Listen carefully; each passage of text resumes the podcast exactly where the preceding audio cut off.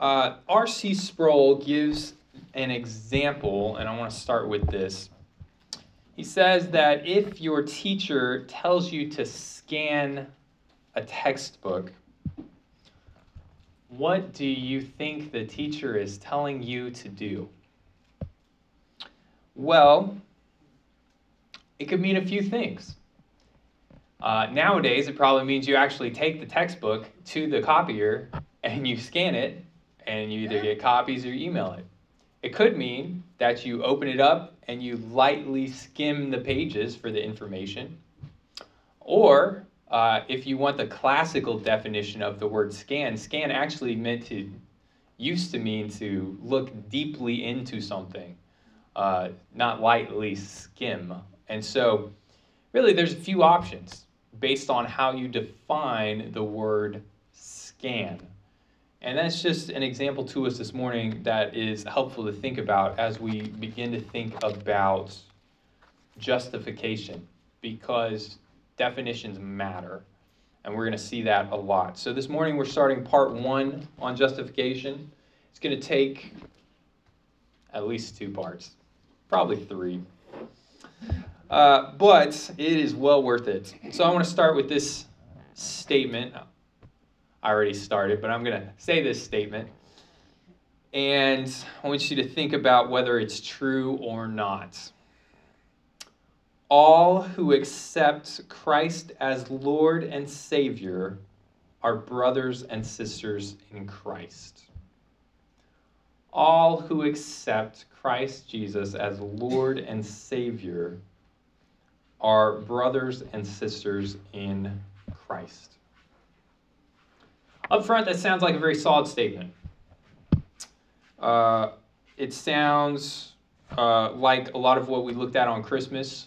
Uh, if you were here for that sermon, Luke chapter two, the angels come and they announce the good news. And what is the good news? It's that today is born to you a Savior who is Christ the Lord, right? Christ is Savior and Lord. So that sounds very solid. This statement comes from Uh, a gathering, I'll call it, of evangelicals and Catholics together.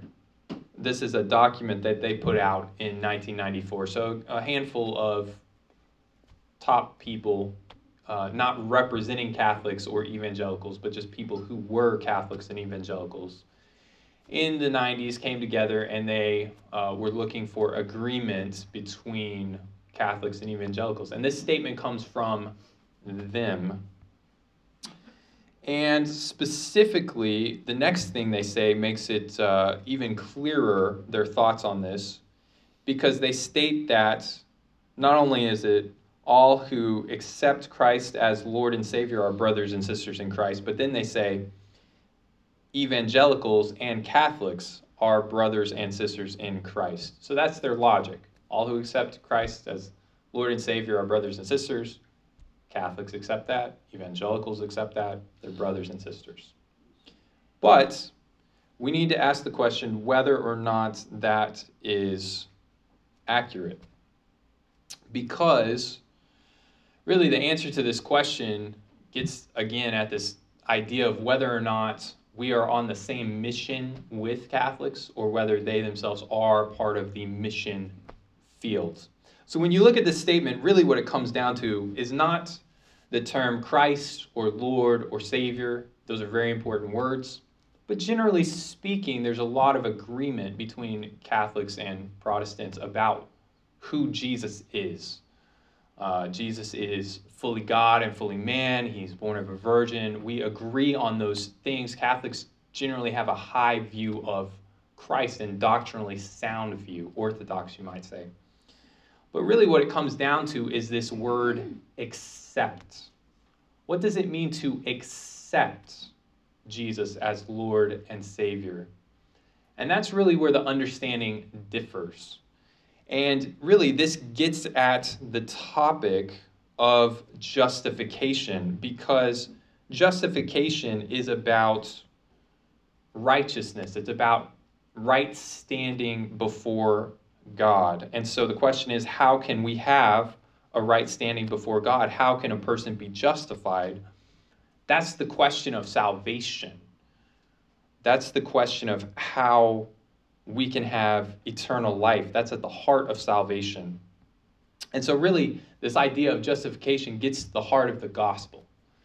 And it gets, it gets us thinking about the idea of how do we actually accept Jesus so that we are justified, because that's where the difference is. And so this morning, uh, I'll kind of sprinkle in the differences between Catholics and Protestants, because Catholics and Protestants would answer this question differently. How can we have right standing before God? There's a different answer. Uh, but I want to look at the Bible and use this as always, as our rule of faith. Uh, Romans chapter three is where I want to look at this morning uh, as we think about justification. Romans chapter three, verses twenty through twenty-six. Some consider this the most important paragraph in the Bible. And that's probably not an overstatement, although we know all of the Bible is profitable uh, and is divinely inspired and good for us. This is a very important paragraph. Uh, this is Romans chapter three. Uh, we're going to start in verse twenty and go through verse twenty-six. So I'll just read that first. The word of the Lord says this. Romans chapter three, starting in verse twenty. For by works of the law, no human being will be justified in his sight, since through the law comes knowledge of sin. But now the righteousness of God has been manifested apart from the law, although the law and the prophets bear witness to it, the righteousness of God through faith in Jesus Christ for all who believe. For there is no distinction, for all have sinned and fall short of the glory of God, and are justified by, by his grace as a gift through the redemption that is in Christ Jesus, whom God put forward as a propitiation by his blood to be received by faith. This was to show God's righteousness, because in his divine forbearance he had passed over former sins. It was to show his righteousness at the present time, so that he might be just and the justifier of the one who has faith in Jesus. So in this passage, Uh, you see the word justify or justification several times, which is why we're in this passage. Uh, you'll notice as you just start reading verses twenty through twenty-two, talk about justification coming through faith and not through the law. Uh, this is the only way to be justified, because the reasoning goes, everyone is in the same situation. That's verse twenty-three. Everyone's a sinner and is not up to God's standard, and therefore everyone needs to be justified, and everyone must be justified by God's grace as a gift. And so we notice the second half of verse twenty-four and then into twenty-five, that this justification is through the redemption that is in Christ Jesus. Jesus is a propitiation for our sins. We believe that. We have faith, we trust that in him, and we are justified. So this lays out how we are justified. Again, remember, justification is the idea of having right standing before God, or being righteous in God's eyes. So let's think for a second about this word propitiation, because this is important. Propitiation, not a word we use a lot of the time, means to appease the wrath of God. So this is Jesus' death on the cross. His blood appeased the wrath of God and makes him favorable and merciful to us. That's what propitiation does. And this really picks up on the Old Testament of the sacrificial system. This is what those things were pointing us towards, specifically in the book of Leviticus. Again, another reason why Leviticus is important in the Bible. But this is what those sacrifices taught us, that Christ would be the perfect sacrifice to cover our sins and satisfy the just wrath of God. And so Christ does the propitiation, giving us right standing. He appeases God's wrath and gives us right standing so that we are no longer under God's wrath, but we have favor with God. We're, uh, we're brought into his family. We're not enemies, but we're reconciled and made citizens in his kingdom. And so how is it that we receive that right standing? In other words, how is Christ's work on the cross, his sacrifice, actually applied to us? Because we know not everyone is saved. That's a different discussion we could have, but I think we understand not everyone gets this applied to them. Christ's sacrifice doesn't cover everyone's sins. We're not universalists, in other words. Everyone will not be saved. So how is it that that's applied to us? Well, it's through faith. That's clear in this passage. God's gracious and gives us this right standing when we place our faith in him to save us. Faith alone is the instrument that God uses to justify us. And specifically, I'll say it here, we'll talk more about this next week, but specifically it's through faith excluding works. And we see that clear in this passage. So next week, if you want to preview, we'll talk about justification and works and how those things fit together and how we're justified by faith alone. That'll be next week. But the thing this morning to focus on is that justification, this right standing with God, is not because we are actually righteous. We are not justified because we are perfect and righteous. We are justified because God declares us righteous because of the perfect sacrifice of Jesus. We're not perfect. Jesus is perfect. We have perfection or right standing or righteousness in the eyes of God, not because we actually are perfect, but because Jesus was perfect and his righteousness is applied to us, uh, declared. That's why this is declarative. It's a, it's a legal standing, in other words. It's like the judge is sitting on the seat, and he says, you are not guilty, you're in the clear, you're in good standing, right? This is what justification is. This is not the Catholic view, and that's very important. The Catholic view is that if God were a judge and he declared someone to be righteous, he justified them, when they were not actually righteous. So like, if you're a criminal and you actually commit murder, and the judge says, no, you're not, like the evidence is clear, everything's clear, but the judge says, no, you're not a murderer. Uh, well, one, that wouldn't be a good judge, but the judge can't actually do that, right? He can't declare that. He can't declare you righteous when you're not actually righteous. The only way the judge is supposed to say you're in the clear is that if you didn't actually do it, right? So the Catholics would say this idea of declaration, of God saying that we're righteous even though we still have sin, is just a legal fiction. This is words they use. Because in the Catholic view, no good judge would declare us righteous if we're not righteous. And so what justification is in the Catholic view is not a declaration, but is actually an infusion of righteousness or an impartation of righteousness to us. So that in order to be justified, we actually have true righteousness in the eyes of God. The reason God says we're righteous is because we actually are. We are actually perfect. We're actually sinless. Now, if you're following the flow here, that means, and you would be correct in saying, that very few people are actually justified in the eyes of God in this life. Uh, maybe I'm getting ahead of myself. I'll come back to that. But it's the idea that righteousness is infused, it's not imputed. And that's kind of the word. That's, if you really want to get down to it, those are the two words.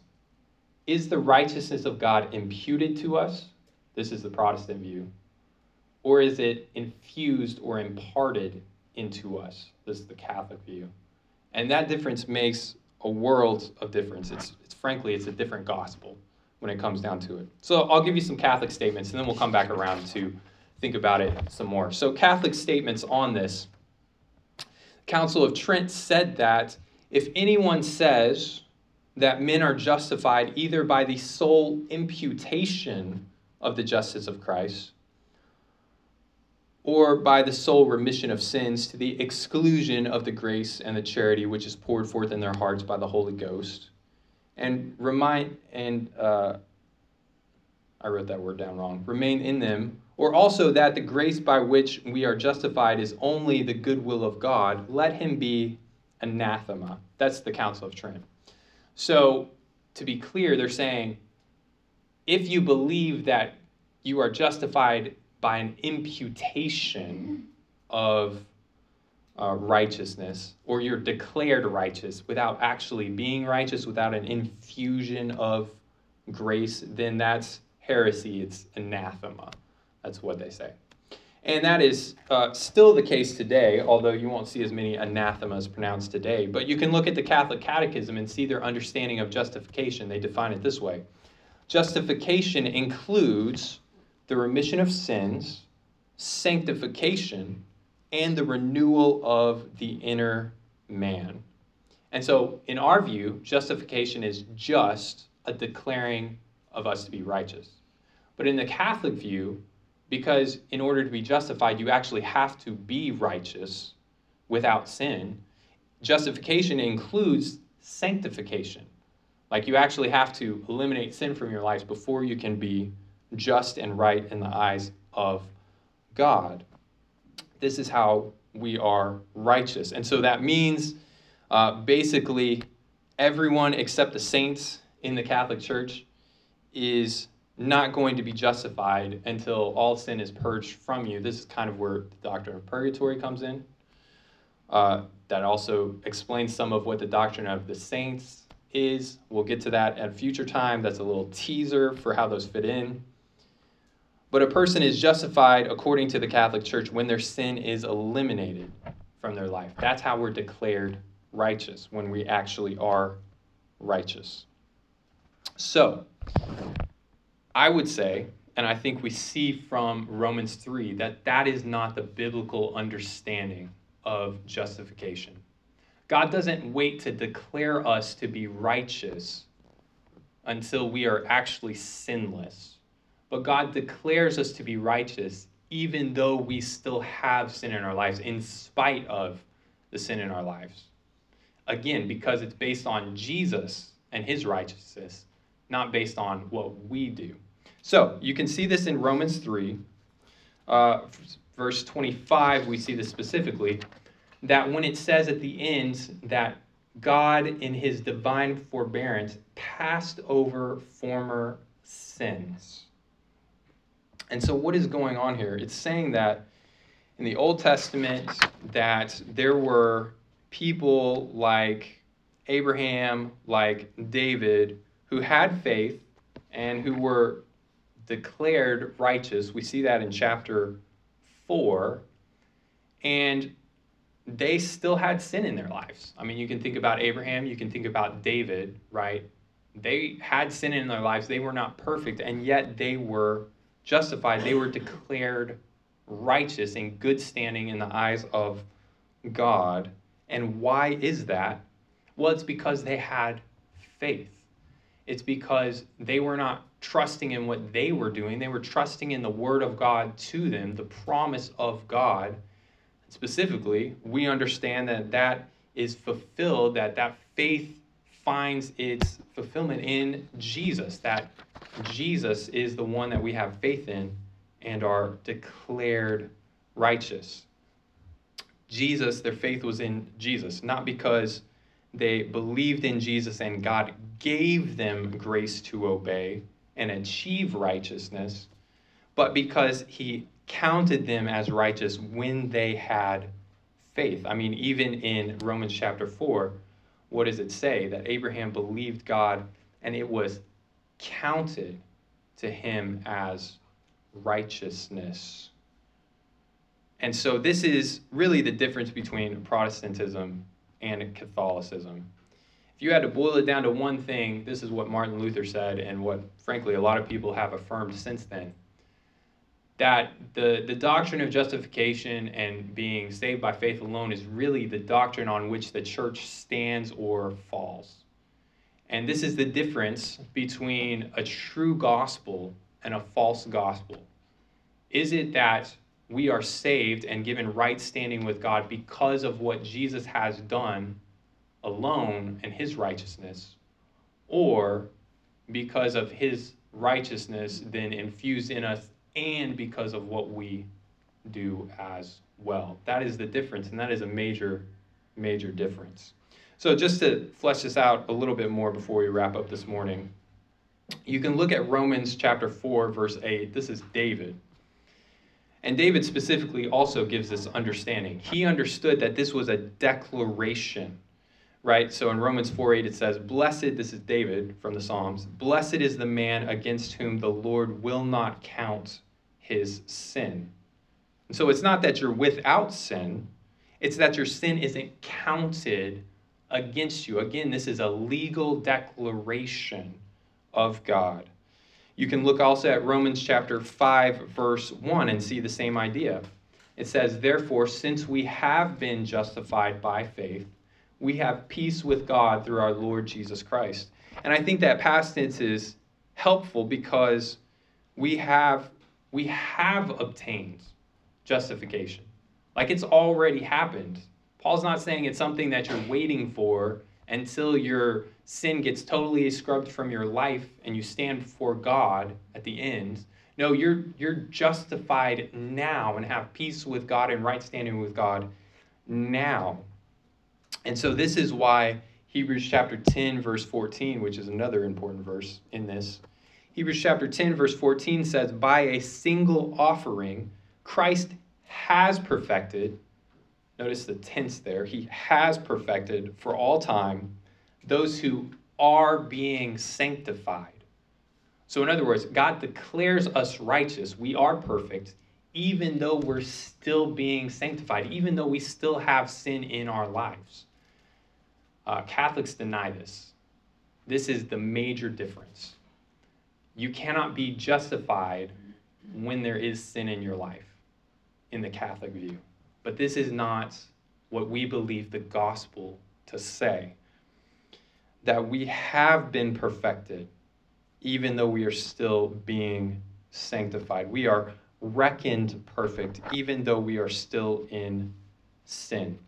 And so really, this idea of imputation is central to the gospel. Without it, uh, we don't have right standing with God.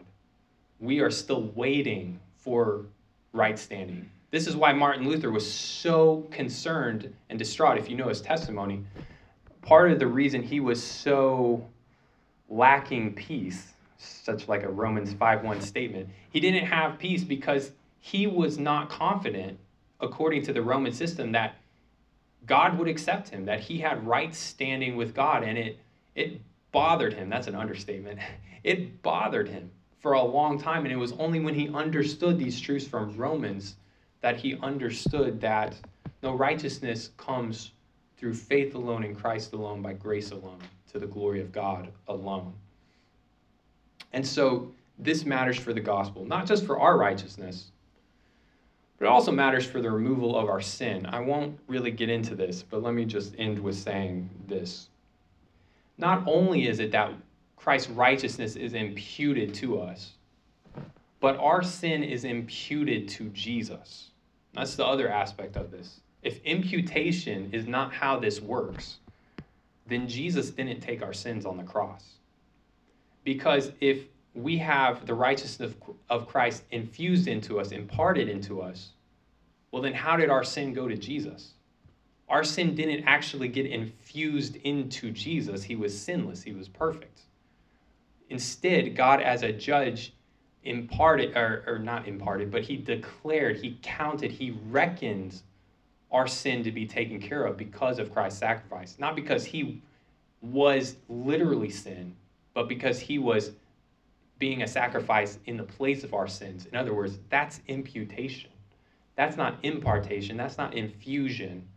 The only way our sins are dealt with is if our sins are reckoned to Jesus, So on the flip side, if that's how that works with, with our sins with Jesus, we also understand that the righteousness of Jesus is reckoned to us, declared to us as well. And so this is the doctrine of how we gain right standing with God. Of course, we understand that God does give us righteousness. He is sanctifying us, but that's not in order to gain right standing with him. We already have right standing with him through faith alone. And so we'll continue to look at that next week as we think about the interplay of faith and works in the idea of justification.